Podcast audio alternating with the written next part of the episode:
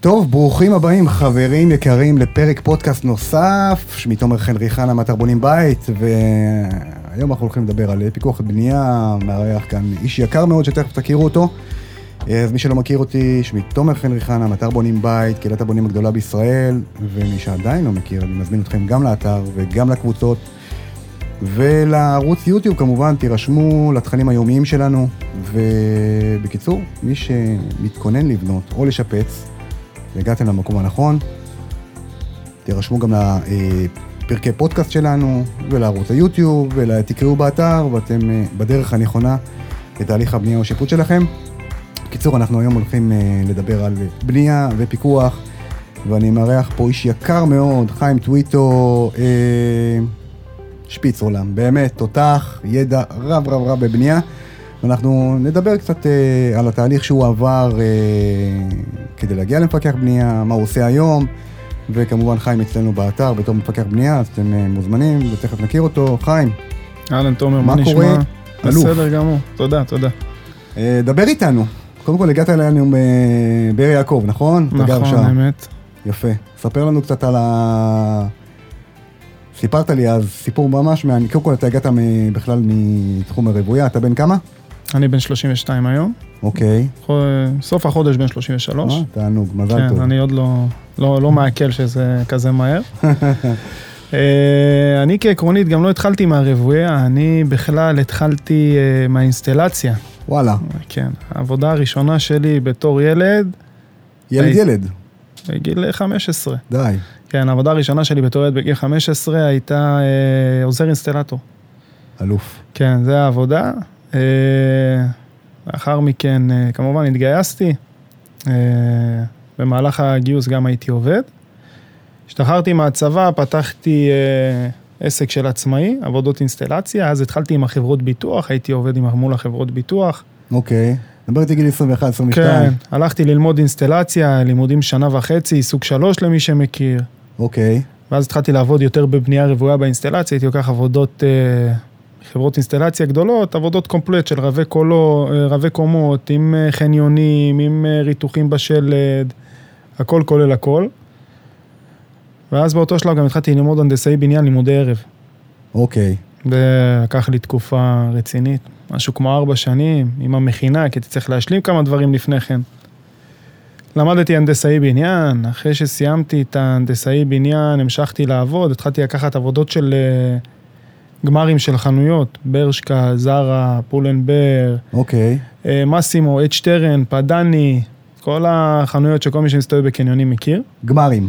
כן, גמרים, אבל זה גמרים ברמות שאנשים לא מכירים. זה אוקיי. גמרים שאין בבנייה רוויה וגם אין בבנייה פרטית, אלא אם כן זה איזה אוליגרך שעושה איזה בית מטורף.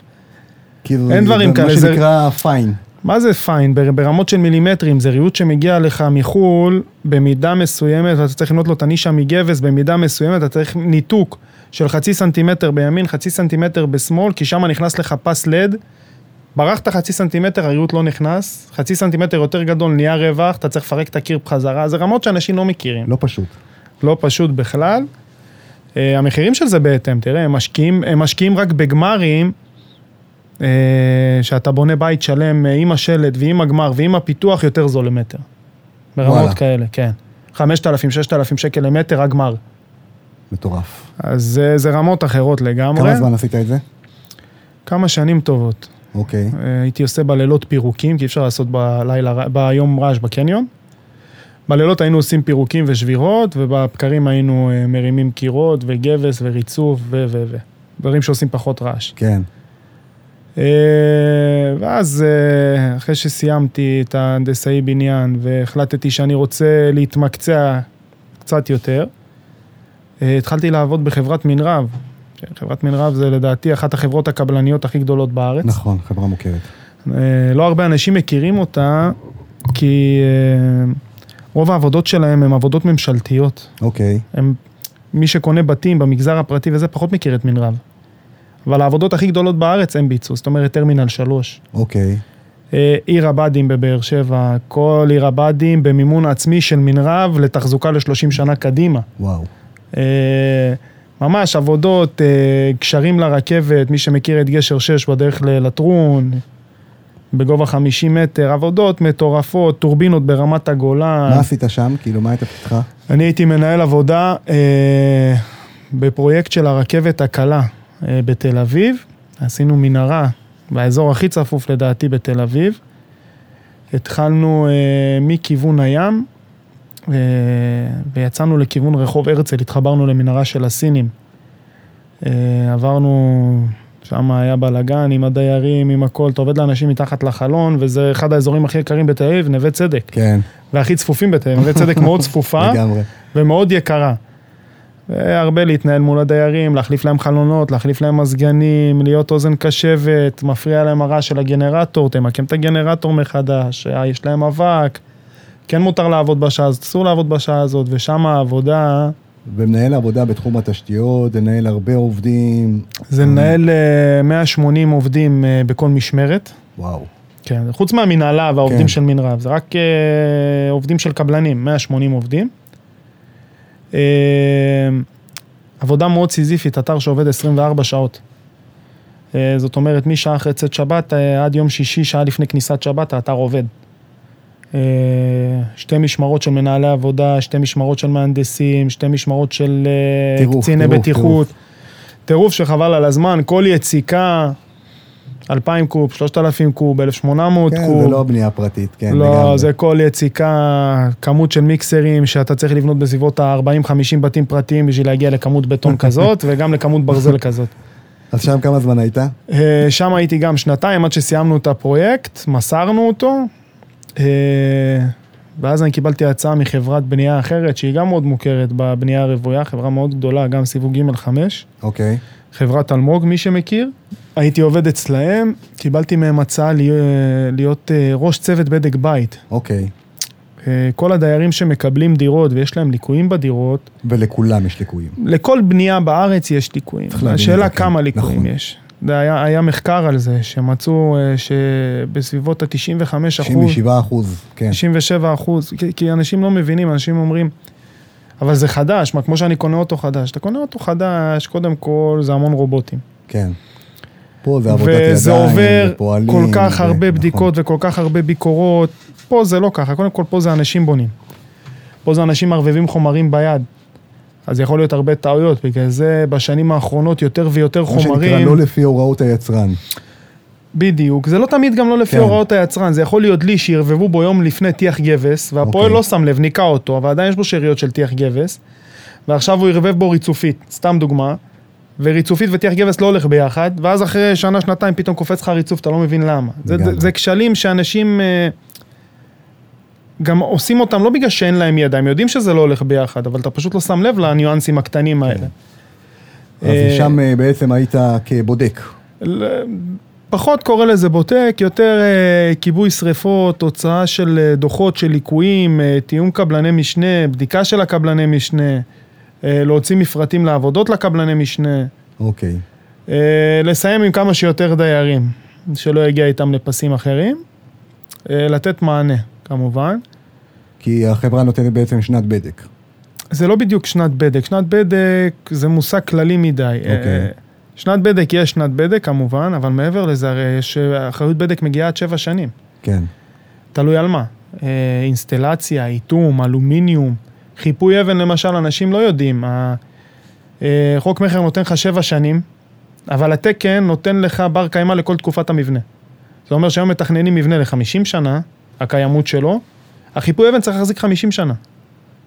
ואם אתה מתכנן מבנה ל-100 שנה, שזה כמו המבנים של הרכבת הקלה, הכל over, מוגזם, למה? התכנון הוא ל-100 שנה. עשית חיפוי אבן, החיפוי אבן צריך להחזיק 100 שנה. בגלל זה אני לא אוהב חיפוי אבן, כי אני לא יכול לדעת אף פעם אם החיפוי אבן יחזיק 50 או 100 שנה. התקשרה אליי אה, חברה מאזור הדרום, שחברה שלה עשתה חיפוי קרמיקה או גרנית על הבית, מבחוץ, ומתחילים להתנתק להם אה, עריכים. עכשיו צריך לפרק הכל, ולהדביק מחדש, לעגן מחדש, אני לא יודע מה הרצף שם עשה, אבל כן. גם חלק מה- הרצף לא יודע מה הוא עשה. בדיוק, אז אה, קודם כל זה עולם בפני עצמו. נכון. אז שם היית בעצם אה, נותן, אה, בודק את הדירות ומתקן. בודק את הדירות, מתאם קבלנים, מוציא דוחות, ובפרויקטים של הבנייה, מיישם בעצם את מה, של, מה לא בסדר בבנייה הקודמת, מה גרם לנו לליקויים, אוקיי, עובר על זה עם המנהלי עבודה בבנייה החדשה, שהפרויקט הקיים היום, שבונים אותו, שהוא לא יגיע למצב כמו הפרויקט הקודם, שיש, לפעמים יש ליקויים שהם גורפים, משהו שלא עשו באופן גורף, אתה מבין? לכל הדירות. לכל הדירות. נגיד לא שמו דגש על גובה החגורה במקלחת. אוקיי, אז המים עוברים לך לכל הבית, עד שאתה מרגיש כבר, אתה צריך להחליף את כל הריצוף בבית. מטורף. הקטע של החגורה זה, שגם אם יש לך דירות מים, אתה תרגיש את זה מאוד מהר, כי זה תחום בתוך המקלחת וזה לא משפיע על שאר הבית. אז זה כל מיני ניואנסים קטנים של לעלות עוד שלוש סנטימטר בגובה של החגורה ולהשאיר בדיוק סנטים, סנטים וחצי לדבק וזהו. קיצור, כמות הליקויים שראית בשנים האלה, כמות הליקויים שראיתי היא מאוד גדולה. זאת אומרת, אתה נכנס הביתה היום, אתה ישר, כאילו, ישר, אה, ישר קולט. כן, אשתי לפעמים צוחקת עליי על זה, אומרת לי, לא נעים, אתה מעיר? אני אומר, לאנשים, אנחנו נכנסים חברים הביתה, למה זה ככה, למה זה ככה? היא אומרת לי, לא יפה, אבל זה, זה קופץ לי לעין, אני לא יכול כן, לברוח כן, מזה, כן. אני רואה טיפה את הקיר בסטייה, אני רואה את אה, גלים בטיח, אני, כל מיני דברים. אה, הפוגה לא יושבת אחת על השנייה, מרצפת אחת טיפה, מילימטר, שתיים, אנשים לא שמים לב לזה בכלל, אז כי זה אני... ניסיון, זה המון אז זה, ניסיון. זה קופץ לי לבד לעין. אתה עברת ו- דרך, תקשיב, אתה עברת דרך... אה, ואני עדיין עובר, אני כל הזמן הולך, ואני כל הזמן לומד, ואני עשיתי, אה, חוץ מהאינסטלציה סוג שלוש, ומנהל עבודה, ואז יצאתי ללימודי. אה, סליחה. אה, הנדסאי בניין, ואז יצאתי ללימודי מנהל עבודה. אה, אני עמדתי גם מוטה מוסמך. אה, חודש שעבר סיימתי קורס של אה, פיקוח, אה, פיקוח אבן, כל מיני ליקויים שקיימים בחיפויי אבן. מה מדהים. הכשלים הקיימים, איך מונים אותם, מה סוגי חיפוי הקיימים שמתאימים לאיזה סוג של אבן, באיזה שיטת יישום, עם איזה חומרים, עם... אפילו בברגים שמחזיקים את הרשת של האבן, יש לך עולם של ברגים. ברגים. אתה אומר כולה בורג. כולה נכון. בורג, אלף חברות, לכל חברה יש 200 דגמים וכל דגם מתאים למשהו ספציפי אחר. אז אה, זה קודם כל, זה עולם של תמיד למידה, המון דברים משתנים, יוצאים כל הזמן תקנים חדשים, כל הזמן צריך להיות עם היד על הדופק. זאת אומרת, אתה עשית בדק, אה, ואתה חייב להיות מעורב בתקנים. בדיוק, אני, יש לי את כל, ה, את כל התקנים הקיימים. אה, אני מעריך את זה בעשרות אלפי שקלים, עלות. כל, אה, כן. כל תקן עולה 200, לגמרי. 220, 180, ויש לך אלפי תקנים. אה, ואז אחרי שהפסקתי ויצאתי לדרך עצמאית, כי תמיד זאת הייתה המטרה, כל החיים הייתי עצמאי, אני הלכתי לחברות בנייה רק בשביל להתמקצע. כן. אה, ותמיד הייתה המטרה לחזור להיות עצמאי. אחרי שחזרתי להיות עצמאי, התחלתי לעשות המון אה, בדקי בית. פתחתי עסק של בדק בית ופיקוח בנייה, התחלתי לעשות המון בדקי בית. אוקיי. בעצם לקחתי את מה שעשיתי בתור שכיר, והתמקצעתי בו אקסטרה. הלכתי לקורס, יש קורס של אה, בדק בית וליקויי בנייה, שאתה מקבל אה, כרטיס כזה של משרד העבודה. אתה מקבל, אתה הולך עושה מבחן, יש קורס ב, כמובן במכללה מאושרת על ידי המדינה, אתה הולך עושה מבחן, מקבל תעודה של בודק. הייתי עושה המון בדקי בית, לקחתי בעצם את מה שעשיתי בתור אה, שכיר, והגדלתי את זה אקסטרה, שכללת את זה. שכללתי את זה, והייתי עושה את זה בצורה עצמאית, בדקי בית, אם זה לדירות חדשות, אם זה לדירות יד שנייה, אה, מוציא דוחות אה, מצולמים, כל דוח עם תמונות, מה הליקוי, מה צריך להיות בפועל, מה לפי התקן, מה קיים, מה הדרך תיקון, מה שיטת יישום, מה העלות של דבר כזה מתומחר לפי מחירון דקל. אה, הייתי מוציא אה, דוח מאוד מאוד מסודר עם... אה, כמובן, כל הרזומה שלי, מי אני, מה ההשכלה שלי, מה עשיתי בחיים, מה הכלים לבדיקה, על איזה תקנות הסתמכתי, תקנות התכנון והבנייה, והספר הכחול, ותקנים מתאימים, ומפרטים מקובלים, וכו' וכו' וכו'. ומאז זה עיקר העבודה שלי, הפיקוח בנייה והבדק בית. אה, הבדק בית היום אני פחות, אה, פחות נכנס אליו, פחות מתעסק בו, אה, כי זה תחום מאוד מאוד סיזיפי. אתה גם מאוד קצר בזמנים, אתה צריך לעשות את הבדק, לחזור הביתה, להוציא את הדוח, מחכים, כי הם רוצים להיכנס לדירה והם רוצים תיקונים לפני כן. החלטתי שזה פחות אני. כמובן שאם פונים אליי ומישהו שרוצה אותי ספציפית, אני הולך ועושה, אבל אני פחות ממתג את עצמי היום בתור בדק בית, כי גם זה לקח לי קצת את היצירה של הבנייה. בדיוק. מאוד קשה לי, אתה בא, אתה רואה מוצר מוגמר, ותגיד מה לא בסדר במוצר מוגמר, אבל אני אוהב לייצר את המוצר, אני אוהב להיות חלק מהתהליך, אני אוהב ולכן ל- הגעת ככה אני לבנייה אוהב למקם הפרטית. את המשאבת בטון, איפה היא עומדת, במיקום שהיא מגיעה הכי רחוק, שלא יצטרכו לגרור, אה, למשוך את הבטונים אה, על הרצפה ומרחק מסוים, ויהיה סגריגציות, ולתזמן את המיקסרים, שיהיה רצף, שלא יעמוד לי, ולא יתייבש לי, ולא יישרף לי בטון במיקסר. אה, ולכן הגעת לבנייה הפרטית. כן, כן, אכן הגעתי זה לבנייה הפרטית. עולם, אה, עולם אחר, קודם כל זה עולם הרבה יותר רגוע. כן. זה עולם הרבה יותר רגוע מבחינת אה, הלחץ בפרויקטים הגדולים, במגה פרויקטים. כשאני אומר פרויקטים גדולים, אני עבדתי בפרויקטים של 500 מיליון שקל וצפונה. אוקיי. אז הלחץ שם בהתאם, יש לך המון אבני דרך במהלך הדרך, שאתה, חברה מאוד לוחצת עליך לעמוד בהם, כי מדובר בבונוסים של אה, עשרות מיליוני שקלים לפרויקט. הבנייה הרוויה זה יותר רגוע, בבנייה הפרטית זה יותר רגוע. מצד שני, בבנייה הפרטית, אה, אני יכול לומר לך שרוב... אני יכול לתת מוצר יותר טוב. נכון, אבל אני אומר, בבנייה הפרטית, רוב המפק... המון מפקחים לא עברו את הדרך שאתה עברת. זאת אומרת, הם לא... אתה יודע, יש להם קורסים, יאללה, בוא ת, ת, תלמד אה, מפקח בנייה ותהיה מפקח בנייה, אבל לא מבינים אנשים שמפקח בנייה זה קודם כל עבודה מאוד קשה, אה, סיזיפית, המון אחריות, וגם אין מה לעשות, זה דרך. אני שמונה שנים בתחום הבנייה, ולומד, לומד, לומד, אני רואה כל כך הרבה, וכל יום אני לומד. ולכן, חשוב להבין ש... וזה בבנייה פרטית, אין, אין לי רגולציה כמו בבנייה רוויה של מפקח בנייה, צריך להיות הנדסאי בניין, צריך להיות מנהל עבודה, צריך... יש דרישות. בשוק הפרטי זה נכון, זה לא ככה, זה נכון. אני, זה נכון, אבל לא נכון. אוקיי. גם בבנייה הרוויה אין לך רגולציה על פיקוח בנייה, אוקיי? פשוט זה חברות מאוד גדולות. חברות פיקוח, נכון. חברות פיקוח גדולות. הרבה פעמים, תראה, בבנייה רוויה שקבלן בונה לעצמו בניין, אין חברת פיקוח. חברות פיקוח נכנסות ב- בדרך כלל בפרויקטים ענקיים, כמו שאלקטרה... שהמזמין הוא ממשלתי. כן, בסדר? כל פרויקט שהמזמין הוא ממשלתי, המזמין אומר מי תהיה חברת פיקוח, הוא מאשר את המפקחים, אתה בתור מבצע עבודה משלם את המשכורת של החברת פיקוח, אבל בודקים אותך בכל דבר אפשרי. זה אומר המנהל פרויקט מטעם החברת ביצוע צריך לעבור אישור של המזמין. ברגע שזה מזמין ממשלתי, זה משרד הביטחון, לא משנה מי המזמין, עיריות, לא משנה. המנהל עבודה צריך לעבור אישור, הם צריכים לראות רזומה, מי אתה, מה עשית. כולם הם בטופ.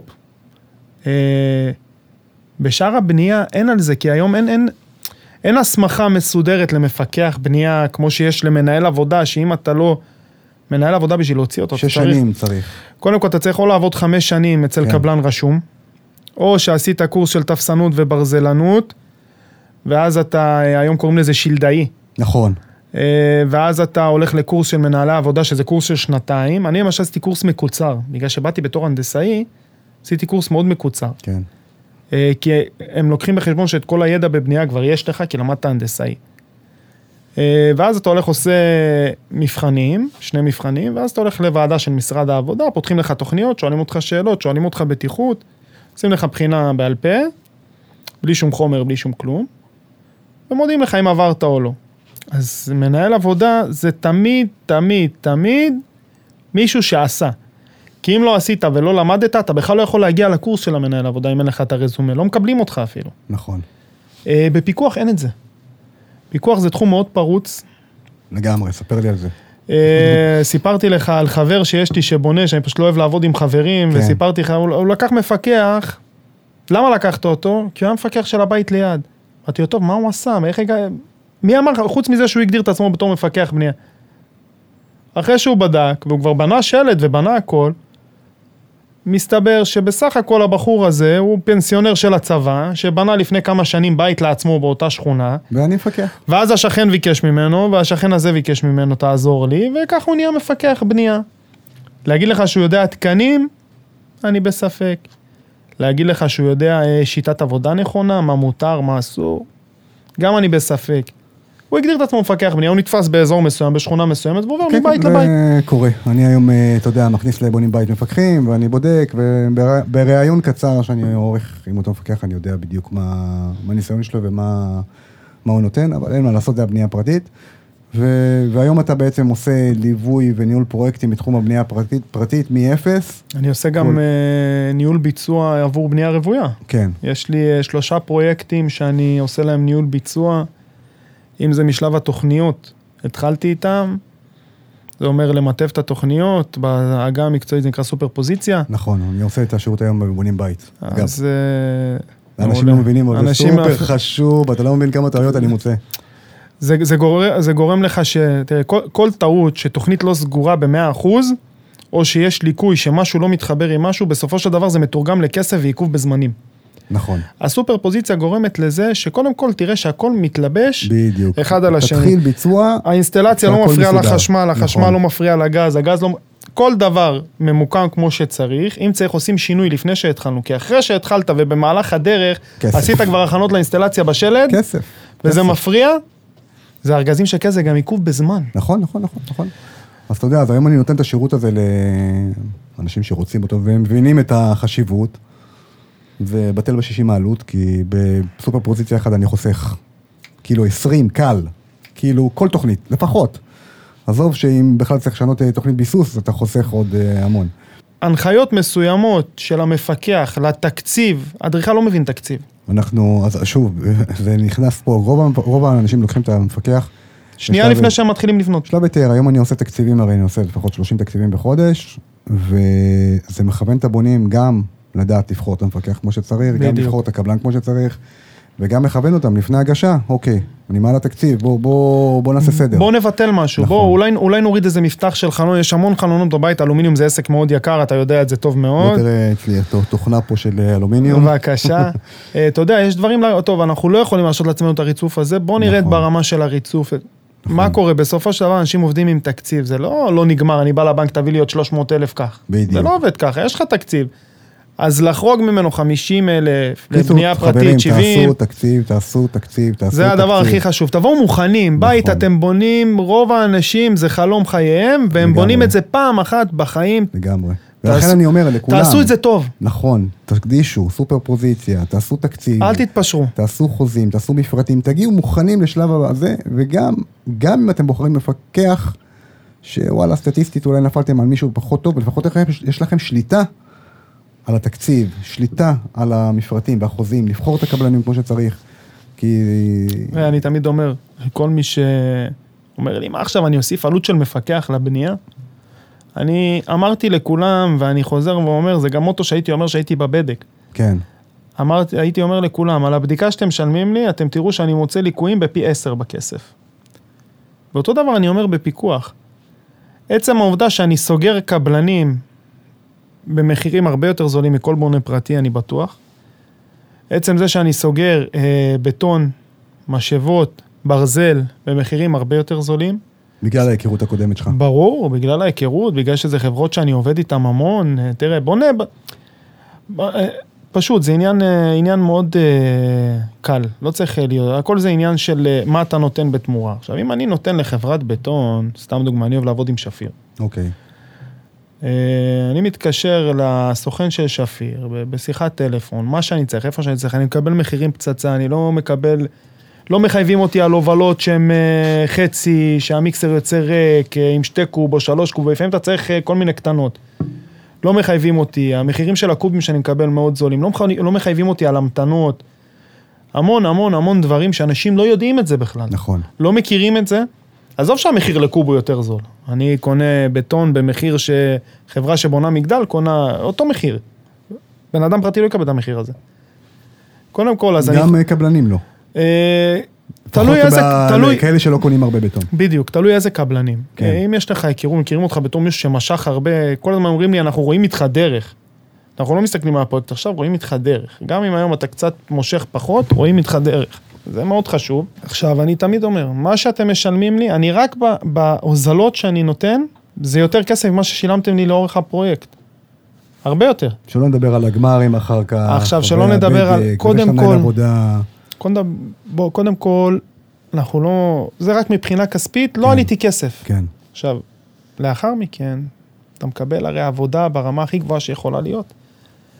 אני לא עובד עם כל קבלן, אני עובד עם קבלנים שאני מכיר אותם, שעבדתי איתם, שאני יודע מה העבודה שלהם, שאני יודע אה, במה אני יכול לסמוך עליהם, במה אני לא יכול לסמוך עליהם, מה אני צריך לפצל, מה אני יכול לתת לו.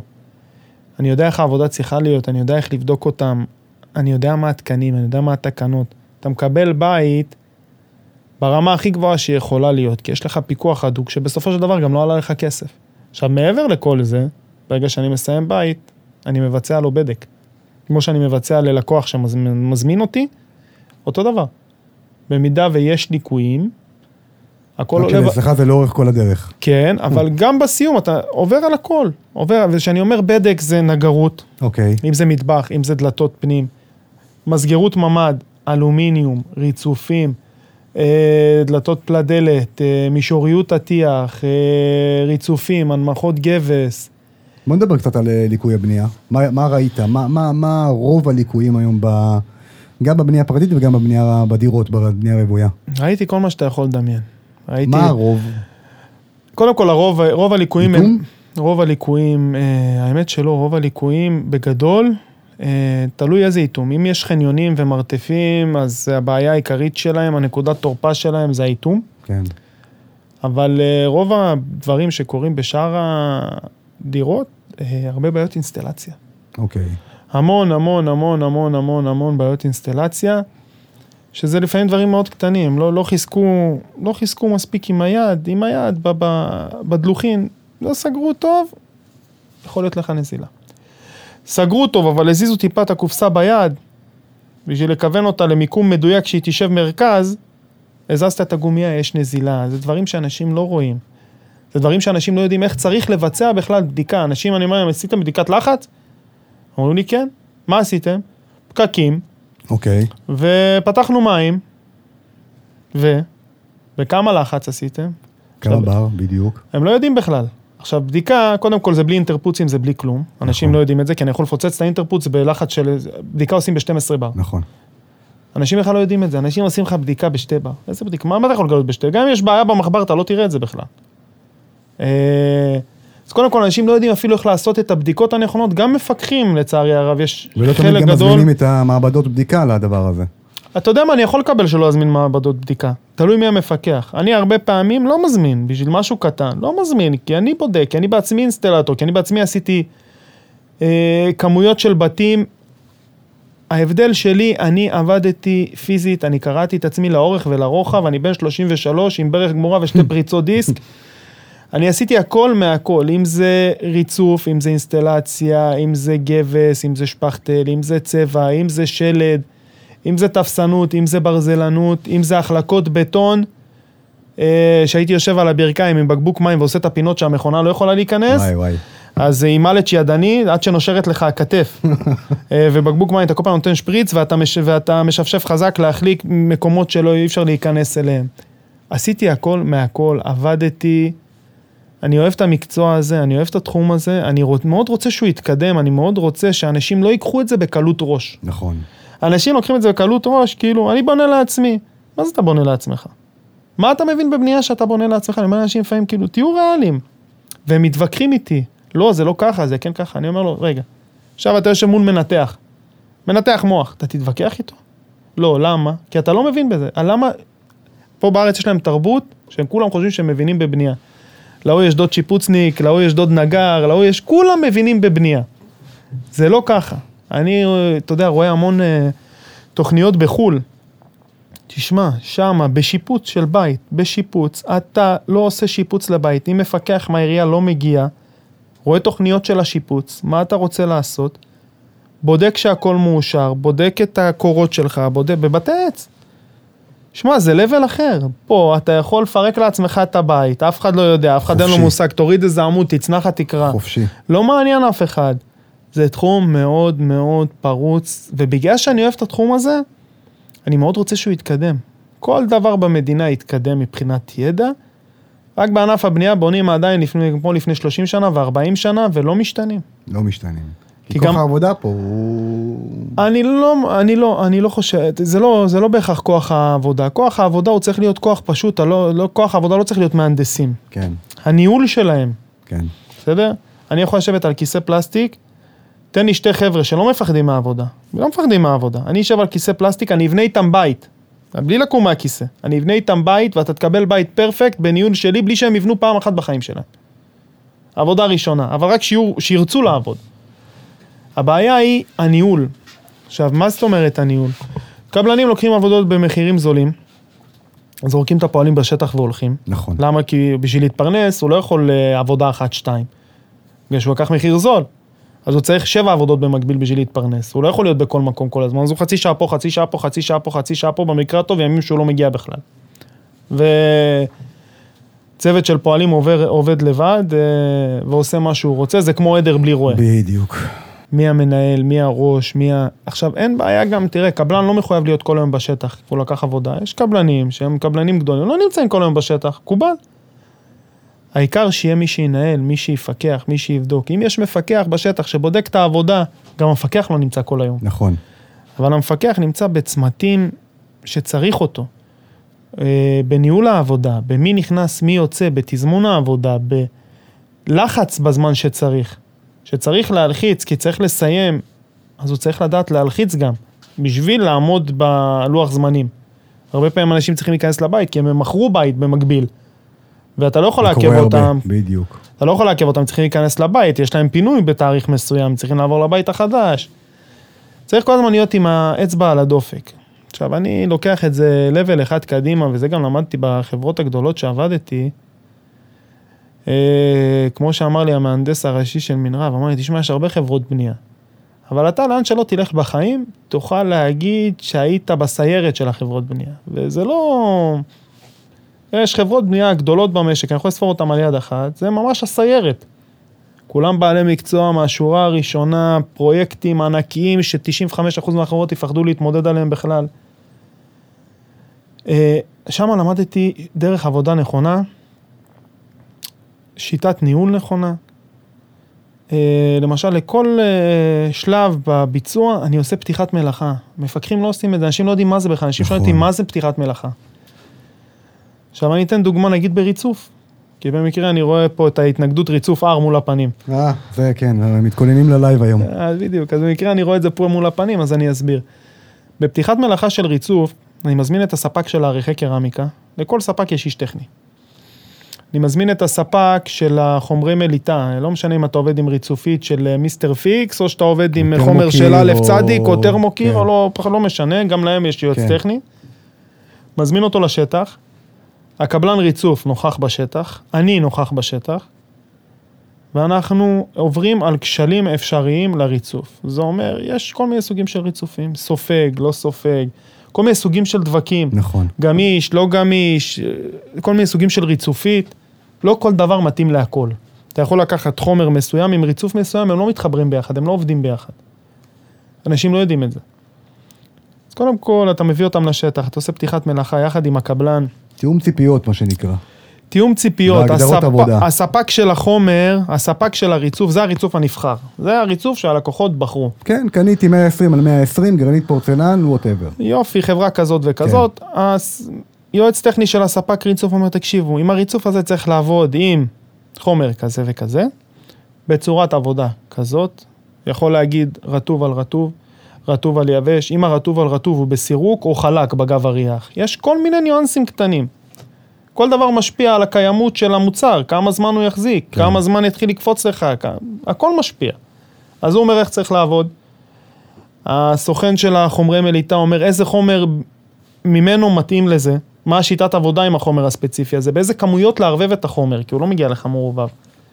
אה, בדליים קטנים, בדליים גדולים, הוא יכול לשבת שעתיים אחרי שערבבת אותו, שערבבת נגלה זה מספיק לרבע שעה, 20 דקות, אז צריך לעשות את זה בכמויות מדודות, כי אחרי זה הוא כבר מתקשה. אה, מוספים מסוימים צריך להוסיף או לא צריך להוסיף, כל דבר. עכשיו, אני את כל זה כמובן רושם. אה, יומן עבודה. זה, זה, יום- זה לא יומן, של. זה מעבר ליומן עבודה, יומן עבודה זה מה עשינו היום. כן. זה פשוט כל מה שהם אמרו מתומלל, והקבלן מקבל את זה ממני. הקבלן חותם שהוא היה נוכח בפגישה הזאת, הקבלן ריצוף, שהוא ראה את זה, שהוא הבין מה צריך לעשות. יודע, זה מונע המון המון המון כשלים. הקבלן, לפעמים אתה משנה לו איזה משהו בראש, שהוא לא ידע שצריך לעבוד בצורה כזאת עם החומר. הרבה אנשים יש להם, אני שם ריצופית ואני מורח את הגב הריח בדבק קרמיקה. למה? מי אמר לך שזה עובד ביחד?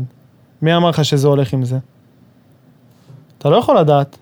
הרי בר... סתם דוגמא, אם אתה עובד עם ריצופית, כתוב לך, את הגב הריח אתה מורח עם ריצופית. אתה לא מורח עם דבק קרמיקה. עכשיו יכול להיות דבק קרמיקה שלא מתחבר עם הריצופית, עכשיו זה נראה לך בסדר, עוד, שנה, עוד שנתיים שלוש הריצוף. מתנתק, כן. מה תעשה, תפנה לקבלן ריצוף אחרי שלוש שנים? חפש אותו בדפי זהב. בדיוק. אז זה כל מיני דברים קטנים שצריך לדעת איך לעשות אותם. עם איזה חומרים אוטמים, אני מוציא מפרטים לאיטום, כי אני גם אוטם מוסמך. עם איזה חומר אנחנו אוטמים? ביטומני, צמנטי, יריות. אני למשל נגד יריות במרפסות. אנשים עושים יריות במרפסות, אני נגד. יריות צריכות להיות פתוחות לאוויר, אם לא, הן מתחמצנות, מתנתקות. אנשים לא מבינים את זה. אני למשל, במרפסות, רק חומרים ביטומניים במריחה. מריחה. אה, איתומים... כמו אה, 12, כמו נפופלקס, אה, אין על נפופלקס, הפרופיטק 2, מטורף. החומר הכי טוב למרתפים לדעתי שקיים. דרך אגב, הייתי עובד גם באלף צדיק. וואלה, כן, יש את ה- חברה, חברה מספר. כשהייתי בחופשת שחרור שלי, אז אה, חיפשתי, הייתי עובד אצלהם במחסן, אודי, שמעת אודי? כמה חודשים. אה, גם שם למדתי המון על איתום. כן. היה, לפני שהם נהיו מעצמה קיצור, כמו השוק שהם היום. רווי בחומרים. אבל לא כל טובים, דבר מתאים להכל. ולא כל דבר מתאים להכל. וזה, וזה, וזה הניצחון, להבין מה מתאים למה. מה מתחבר עם מה, כן. מה נותן לי את התוצאה הכי טובה לאורך זמן הכי ארוך שאני יכול לקבל. נכון. כולם נותנים לך את אותה תוצאה ביום הראשון, ביומיים, בשבוע, בחצי שנה, כולם נותנים לך את אותה תוצאה. תסתכל 15 שנה קדימה. בדיוק. אתה יכול להיכנס לבית אחרי עשור והבית נראה לך חדש, אתה יכול להיכנס לבית אחרי עשור והוא נראה לך שהוא בן 30. למה? איך בנו אותו. עכשיו, מי שבונה בית לא רוצה אחרי עשור להיכנס זה מה לשיפוץ שאמר לי כללי, קבלן לשים... מפתח באיזה צילום שהייתי לפני חודש, חודשיים. שאלתי לו, למה אתה עושה ככה? הוא אומר לי, אני מסתכל 20 שנה קדימה. לא, לא מעניין אותי. אני רוצה לדעת שעוד 20 שנה הלקוח פה יהיה מבסוט. אז זה צדיק בסדום. אנשים לא מבינים את זה. עכשיו, אתה, אתה גם בנית לעצמך בית, הרי כן. מזה איך התחלת.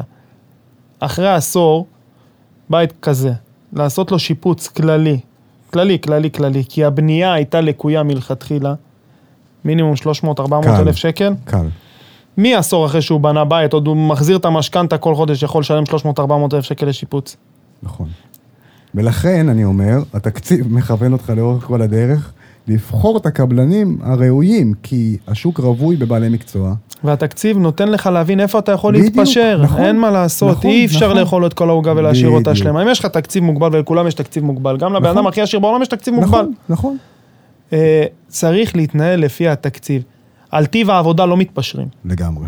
אתה יכול להתפשר על הסוג ריצוף, אז עוד שנתיים שלוש תעשה הדבקה, סתם נכון, דוגמה. מטבח, מטבח, אפשר טיפה להתפשר, אז עוד שנתיים שלוש תחליף חזיתות, תחליף דלתות. שי, שהמטבח ייראה אחרת. נכון. יש כל מיני ניואנסים קטנים שכרגע אפשר להתפשר עליהם, לא נורא, לא big deal.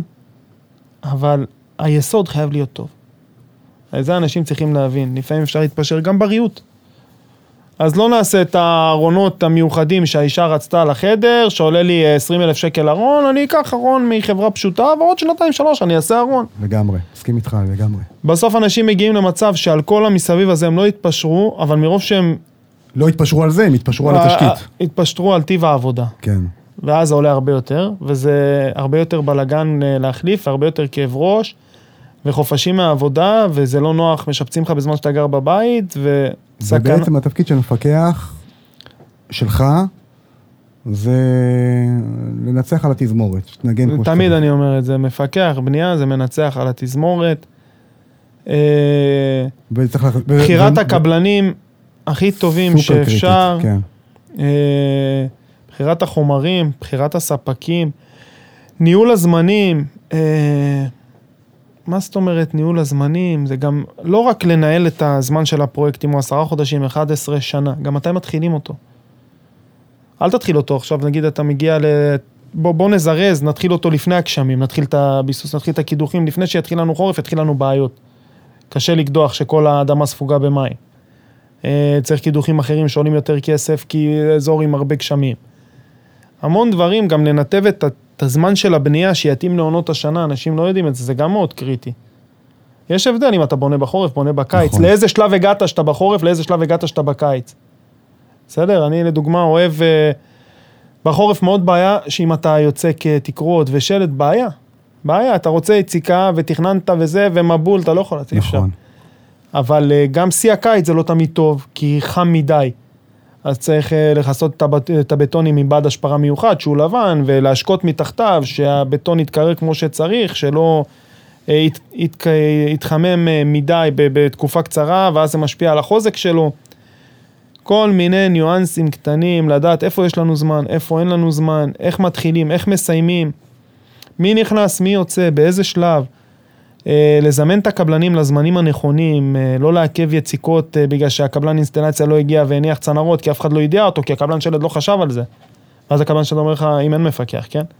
זה לא מעניין אותי, אני באתי לפה עם פועלים, אני צריך היום יציקה, אין יציקה, תשלם לי את היומיות של הפועלים, אנשים לא רואים את זה. ואז הקבלן אינסטלציה, אתה אתה אומר לו, אומר, מה אתה רוצה להשליך את זה עליי? אף אחד לא זימן אותי. אני צריך לדעת שהוא מתכנן יציקה, אני צריך לדעת שהוא קשר רשת תחתונה ואני צריך לבוא לעשות תחנות? מה, אני כל יום אבוא לפה, אראה מה קורה? אנשים לא מבינים את הדברים האלה. אני אומר, אל תתפשרו. כן, לגמרי. קחו מפקח שישגיח לכם על הזה, ויש המון מה לבדוק. וכיוון שאתה עברת, כיוון שבבנייה הפרטית אין אה, רגולציה, אתה כאילו עשית, עשית דרך, ואני מכיר עוד כמה חבר'ה בבונים בית שעשו דרך כמו שלך, ואני מת על זה. אני מת על אנשים שהגיעו מלמטה, תפסנות, ברזלנות, הגיעו מלמטה, היו אפילו חלקם קבלנים, חלקם עשו תכלס, עבדו בידיים. וזה, תשמע, להגיע לפיקוח בזה שעשית בידיים, ועבדת וגדלת לתוך זה, רמת הפיקוח היא בי פאר הרבה יותר טובה מאיזה מפקח שעכשיו למד לי קורס פיקוח, וזה נחמד, אבל זה לא זה. לא זה, אי אפשר זה לכסות לא את זה. הכל באף קורס, גם אם זה קורס שנמשך שנתיים, אתה לא יכול לגמרי. לכסות את הכל. לגמרי. והאקדמיה אף פעם לא באה במקום הפרקטיקה. אה, גם אם מישהו סיים מהנדס והוא החליט שהוא רוצה להיות מפקח, אז האקדמיה זה מעולה, אבל אין לו את הפרקטיקה, יש לו עוד הרבה הרבה הרבה לעבור בשביל שהוא יוכל לקרוא לעצמו מפקח. בדיוק. והיה לי גם כאלה שהגיעו אליי לחברות בנייה, יצאו מהטכניון, יצאו ממוסדות מאוד מוכרים. יש אבל- מרחק גדול בין ה... הם הגיעו לאתר בנייה, נפל להם על הש... הם לא מבינים איפה הם נמצאים. הם מתחיל להיות להם סחרחורת, הם לא מבינים מה צריך לעשות, מה זה, הוא יודע לקרוא תוכניות, בסדר, הוא יודע להוציא ברזל. מה הלאה, הוא לא יודע ניהול, הוא לא יודע להתנהל מול קבלנים, הוא לא מבין בחומרים, הוא לא מבין בשיטות ביצוע, אפשר בשניות לערבב אותו ולספר לו משהו אחר והוא יגיד לך "אה, בסדר, והוא מהנדס. הוא יכול להיות גם קונסטרוקטור שהוא המשיך ועשה, אבל זה לא קשור, אז הוא מבין בקונסטרוקציה, הוא לא מבין בעבודה, בתכלס, בשטח. קודם כל זה צריך להיות תמיד אקדמיה ופרקטיקה ביחד. פרקטיקה לבד זה מאוד קשה ללמוד הכל כי אתה לא לומד את הבסיס הטוב והנכון. נכון, נכון. צריך את ה... מה שנקרא, לפני כיתה ט' צריך לעבור את האלף, בית, גימל. ו- זה, זה כמו, זה, אתה כן. צריך יסודות טובים. נכון, זה, נכון, זה נכון. כמו שאתה בונה בניין. אתה לא יכול לעשות יסודות של וילה ולהגיד פתאום אני בונה 100 קומות. זה לא בדיוק. עובד. אז קודם כל זה צריך להיות בשילוב. ו... אז בעצם אחרי שליווית את הבונה, ובנית שלד, ועשית גמרים, ופיקחת על הגמרים, מגיעים לשלב של ה... עם ה... מה שנקרא, עם הלשון בחוץ, ואז אתה עושה בדק. מה בעצם אתה בודק? מה צריך לבדוק לפני שמקבלים את המפתחות מהקבלן? לפני שנכנסים לעשות, אה, אה, אה, מה שנקרא, שמים את המזוזה. קודם כל לבדוק הכל. כשאני אומר לבדוק הכל, אה, מרווחים בין ריצוף, פוגות. אוקיי. אנשים הרבה פעמים אומרים לי, אני רוצה מרצפות צמודות. מה זה מרצפות צמודות? אין דבר כזה. התקן אומר מינימום 3 מילימטר, יש סיבה.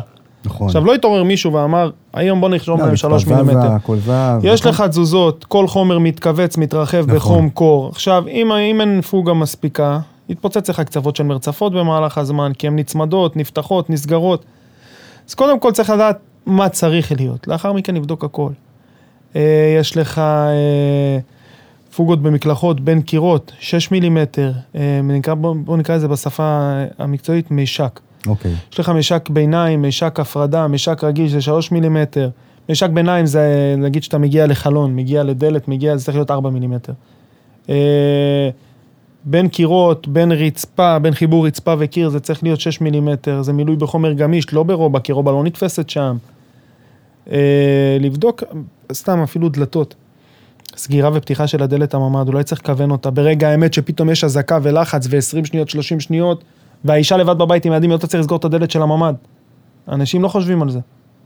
אז קודם כל, אה, לפעמים, אתה יודע, זה- זה דברים של fine tuning כזה, אחרונים, אתה יודע, איזה כוונון קטן. אלומיניום ונגרות. אלומיניום זה עולם בפני עצמו, אלומיניום, אני לא מתבייש להגיד, אני, אני, בן אדם, אה, אני בן אדם ישיר, אני אוהב להגיד את האמת ואני אוהב לקבל את האמת, אני לא מתייפייף ואני אף פעם לא... אלומיניום זה מקצוע בפני עצמו. לגמרי. בסדר? אלומיניום זה לדעת אפילו יש שיטות בדיקה לגומי של האיטום. לגמרי. איזה סוג גומי זה, אם זה הגומי שצריך להיות, בודקים אותו בשריפה, אם הוא נמתח, אם הוא נמשך, ממש... לא, לא, תחום האלומיניום זה... זה עולם, זה עולם. אני אישית בבנייה רוויה, יש לי יועצי אלומיניום שאני עובד איתם, תראה, אז בתחום הפרטי אין דבר כזה יועץ אלומיניום. אבל אה, חשוב ללכת ל... ל- אבל כן. קבלן היום- מוכר. היום אני מתמחר, אתה רואה את התוכנה פה, אני מתמחר אלומיניום. אני מכיר טוב, מכיר טוב את עולם האלומיניום, לא זה, אבל אני מתקרב מאוד לרמה מאוד גבוהה, וזה משחק אדיר של פרזול באלומיניום, שאתה... מטורף. בדיוק, איזה, עם מה אנחנו משתמשים, איזה פרופיל מתאים לאיזה פתח מסוים, אה, איזה זכוכית אנחנו משתמשים. אה, אז בעצם בבדק אתה עובר על כל הבית, עובר על כל הבית. קודם כל, אם זה בדק לבנייה פרטית, כן, אני מדבר על בנייה פרטית. אני עובר על כל הבית בצורה שאני בודק שהכל קודם כל, כמו שהלקוח דרש, הכל מתאים לתוכנית אתה האדריכלית. בעצם בואו נתחיל בודק את מזה. עצמך, אם אתה עושה פיקוח. אני בודק את עצמי, כן, זה לא, זה לא בושה. כן. אני מעדיף לבדוק עשר פעמים, ועוד לפני שהקבלנים קיבלו את כל הכסף שלהם, נכון כי מאוד. גם לי, עם ההיכרות שלי עם קבלנים, אני צריך לשבת להם על הגרון, שיבואו לבית שהם כבר קיבלו את הכסף, כי הם מהסיבה שהם בפרויקטים אחרים, הם התחייבו ללקוחות, הם חייבים לעמוד בזמנים, אבל אם אני מחזיק לו כסף, ה-leverage שלי, הלחץ שלי הוא יותר גבוה. ברור. אז קודם כל, אני לא משחרר כסף אחרון לאף קבלן, לפני שעברתי בדק על כל הבית. יש ליקויים, תבוא, תתקן, קח את החשבון. זה דבר מאוד חשוב, אנשים לא עושים את זה. נכון. אה, אני אמרתי שוב, אני בודק את האיכות של הריצוף, אני בודק אה, איך הריצוף אה, קיים, איך הוא עומד, הוא בהתאם לפריסה שביקשו, אני בודק את הנגרות, הדלתות ננעלות, לא ננעלות. החלון של הממ"ד נסגר כמו שהוא צריך להיסגר, לא נסגר כמו שהוא צריך להיסגר.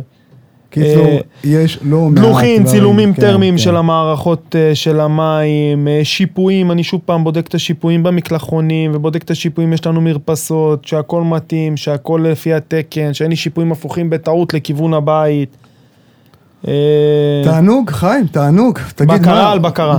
בדיוק. מה אני מאמין שלך בתחום הבנייה הפרטית, ואתה מפקח ומנהל פרויקט בתחום הבנייה הפרטית, ואנחנו יצא לנו שיחות על הדבר הזה. מה ככה, לקוחות ששומעים אותנו, מה אני מאמין שלך? איפה אתה רוצה להיות עוד אה, שנתיים? אני עוד שנתיים רוצה להיות באותו מקצוע, באותו תחום, אבל אה, לעזור לכמה שיותר אנשים בדרך. ואתה ראית, אתה רואה את כן, הוואטסאפים כן, שלי, לגמרי. אני עוזר לאנשים בחינם, שולחים לגמרי. לי הודעות, שואלים אותי שאלות, בלי שאני אהיה מפקח, הם מפקחים לעצמם, הם שואלים אותי שאלות, אני, אני רוצה שהתחום הזה יתקדם.